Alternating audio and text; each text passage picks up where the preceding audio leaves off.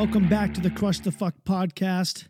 Today we're going to talk about the art of not being judgmental, how it influences our happiness, and how it can make us a better person once we realize that judging others is a crime. I know that sounds a little bit dramatic, but it's actually true. How many of us have found ourselves judging others? This can happen on many levels. We could judge people for what they wear, what they look like, the decisions that they make, uh, their moral compasses, their disabilities. And social media has been an absolute killer in this. And it's like it's like putting gasoline on a fire.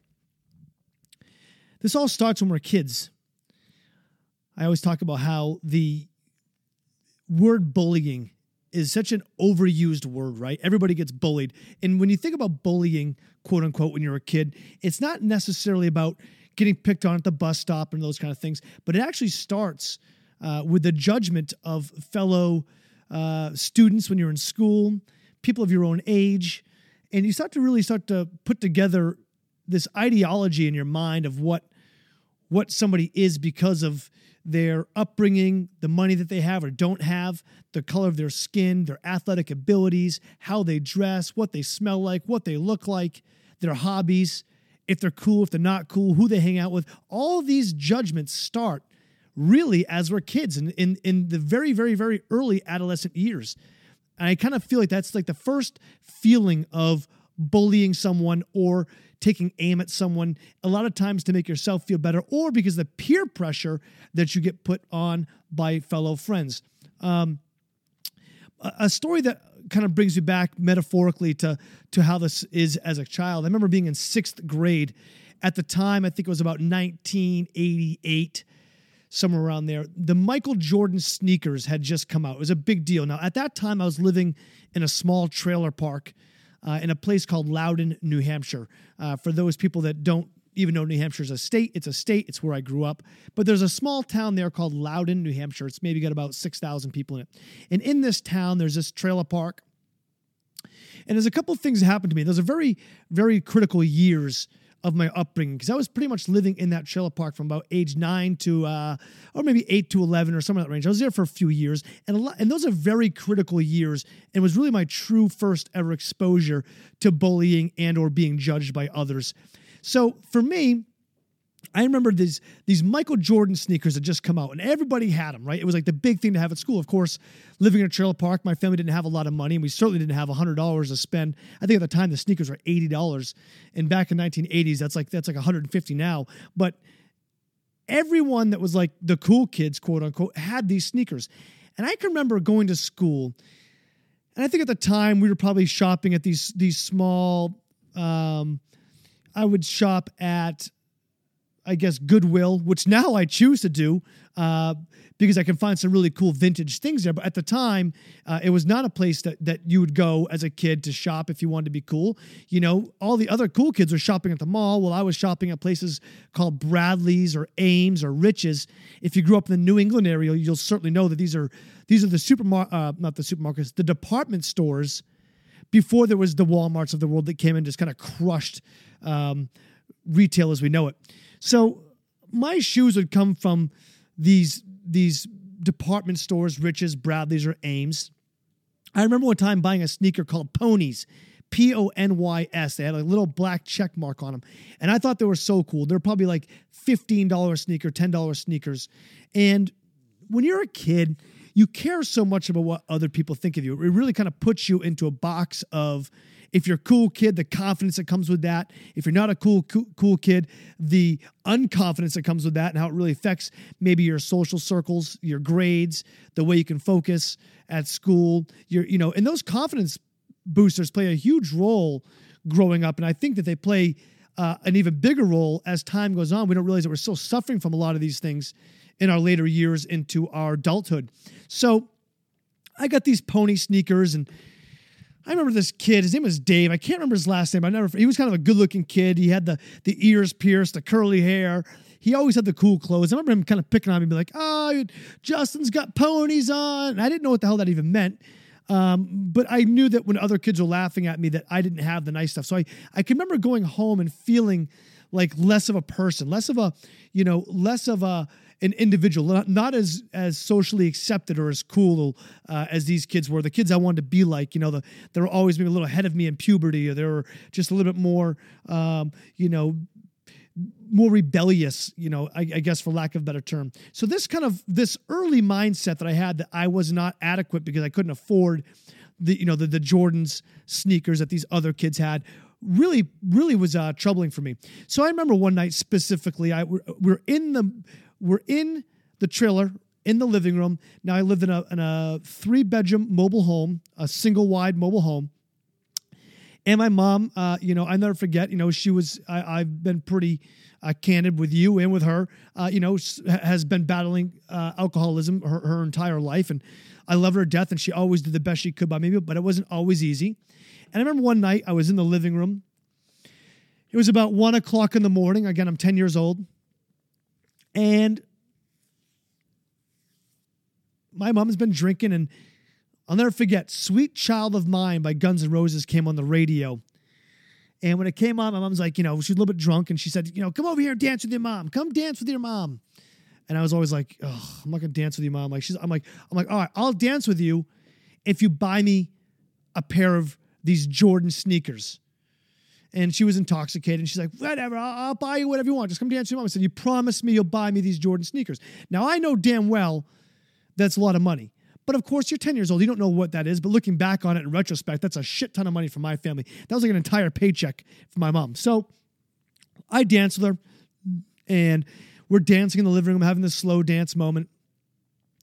And next day I said, well, you got to bring me to Joe King's. It was this little little sneaker shop in, in Concord, New Hampshire. You got to bring me to Joe King's. I got to get these these Jordans. It, you know, it was a Saturday afternoon. I said, I got to have these things. So she held up her end of the bargain. I'll never forget. I will never forget going to the store and buying these pair of Jordan sneakers and being like, I can still smell the box to this day. Like, oh my God, I am now one of them. I'm now going to be accepted because I've got these fucking sneakers that everybody else has that's cool.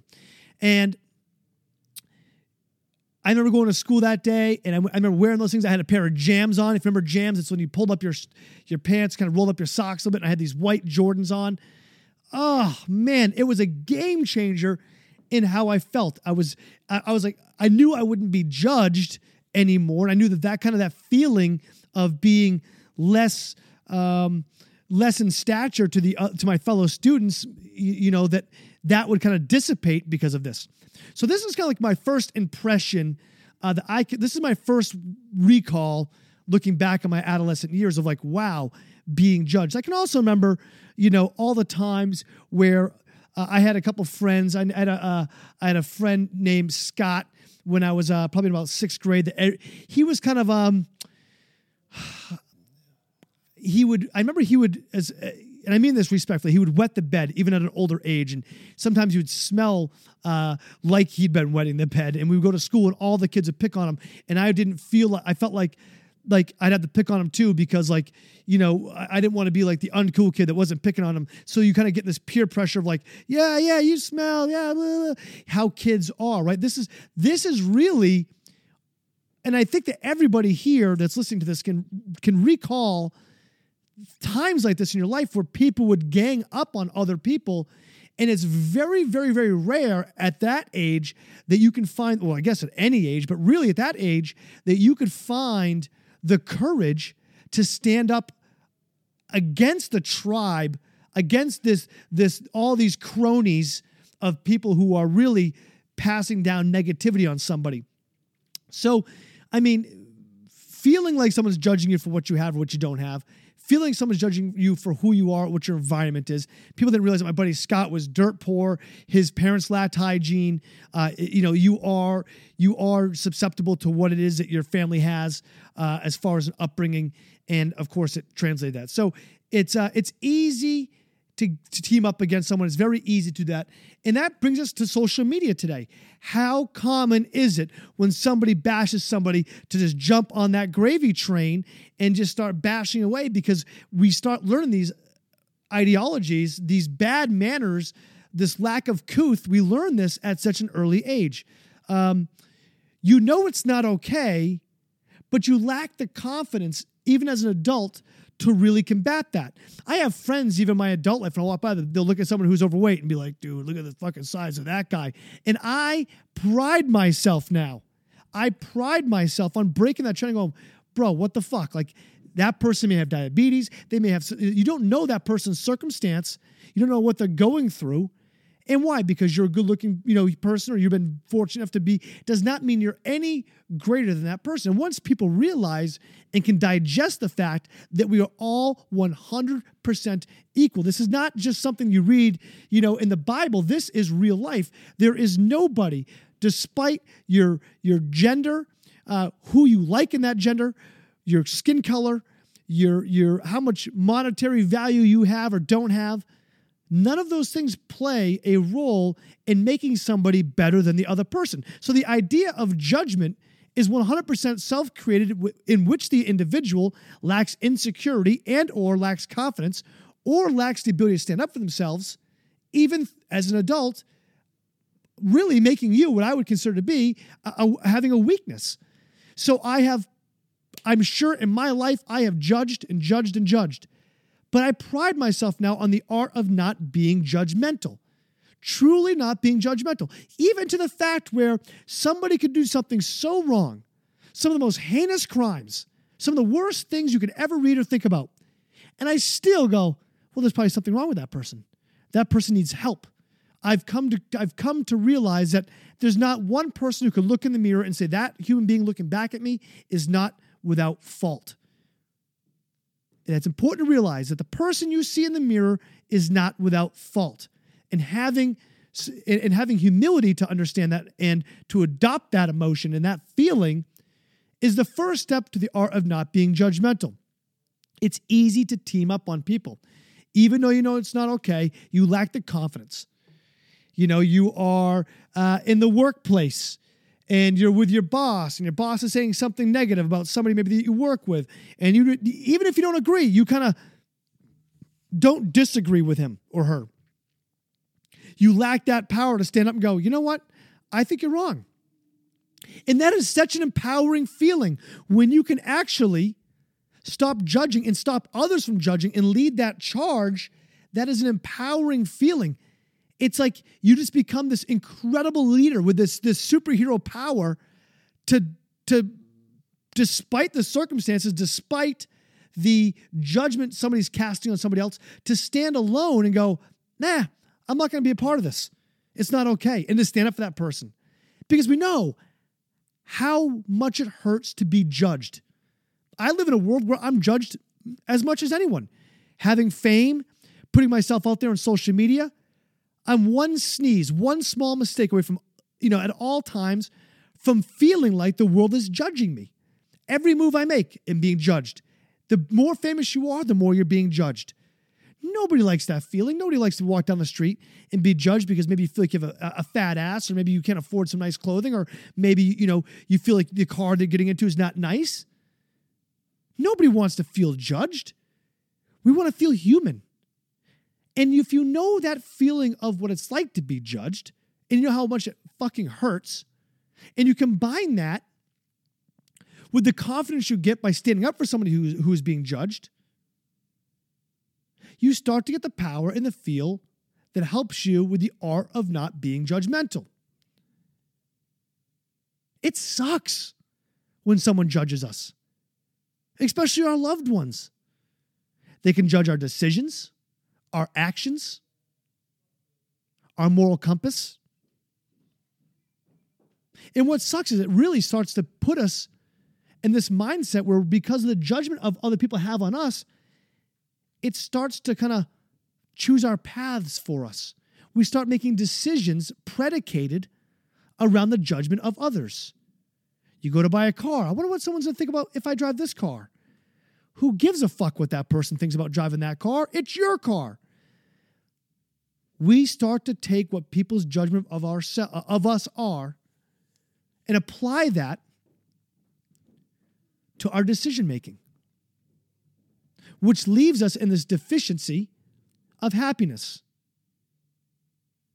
How the fear of what others thinks gives us the most, most incredible anxiety. Repeat that again. How the fear of what others think about us gives us the most incredible anxiety. If there was a world of no judgment, if there's a world where no matter what your actions were, no matter the decisions that you made, the only person that would judge you is you, your anxiety would go down by about 100%. The fear that we have of other people and what they think of us is so real. And we don't even realize it because it starts in our adolescent years. It starts when we're kids. The fear of what other people think of us gives us such huge anxiety. So practice humility. Focus on not allowing, allowing others' judgments of you to change your humility, to change your scope of how you operate, because you can still control your reaction. And if you're somebody out there who's judging other people, practice the art of not. Give everybody the benefit of the doubt. Everyone. Don't argue. If somebody's on a, my Facebook page and says something shitty about me, don't argue. Kindly correct them and move on. They're right, they have the right to their own opinion. I'm not perfect. I have plenty of haters. I'm fine with that. But if I can change one person's mindset from being a judgmental person to being a non judgmental person, and I'm not just saying don't judge, I'm saying perfect the art of not being judgmental. I can sit here and tell you 100% that my empathy, my humility are the recipe for someone who does not judge. I'll sit there with a murderer and try to understand where they're coming from. I don't take anybody's actions. I haven't walked in their shoes, and they're not those actions that they have, they're not for me to judge. And on that note, how many of us make decisions? We make we make our minds up about other people based off the information that somebody gives us about that person. I heard Joe is an asshole. So, you think he's an asshole? Your, your, your option is to agree that Joe's an asshole or to say, you know what? I haven't met him. I have no idea. I'll judge for myself. I've actually met Joe. He's a great guy. When you agree with somebody's negative approach on somebody else, you're giving them the affirmation that their judgment is warranted. And it makes you an equal, an equal part of that judgment. It makes you an accessory to judgment. Stand up for people. Give people the benefit of the doubt. Perfect the art of not being judgmental. It'll lead you to a happier life It'll lead you to have much more humility. And it allows you to be able to move on and understand that people, a lot of times, are just judging out of their own insecurities, their own hate, their own issues. I know damn well 99% of the people that hate me have probably never even had a conversation with me. And same goes for you, mine just on a larger scale. So let's all focus on perfecting the art of not being judgmental. Let's not just not be judgmental, let's actually adopt it, feel it in our fucking cores. Stop casting judgment. It's a much better way to live life, a much more humane way to live life, and ultimately lead to a lot more happiness. I'm out of here. Have a great day. You've been listening to the Crush the Fuck podcast. Don't forget to subscribe and visit chaosandkindness.com for more.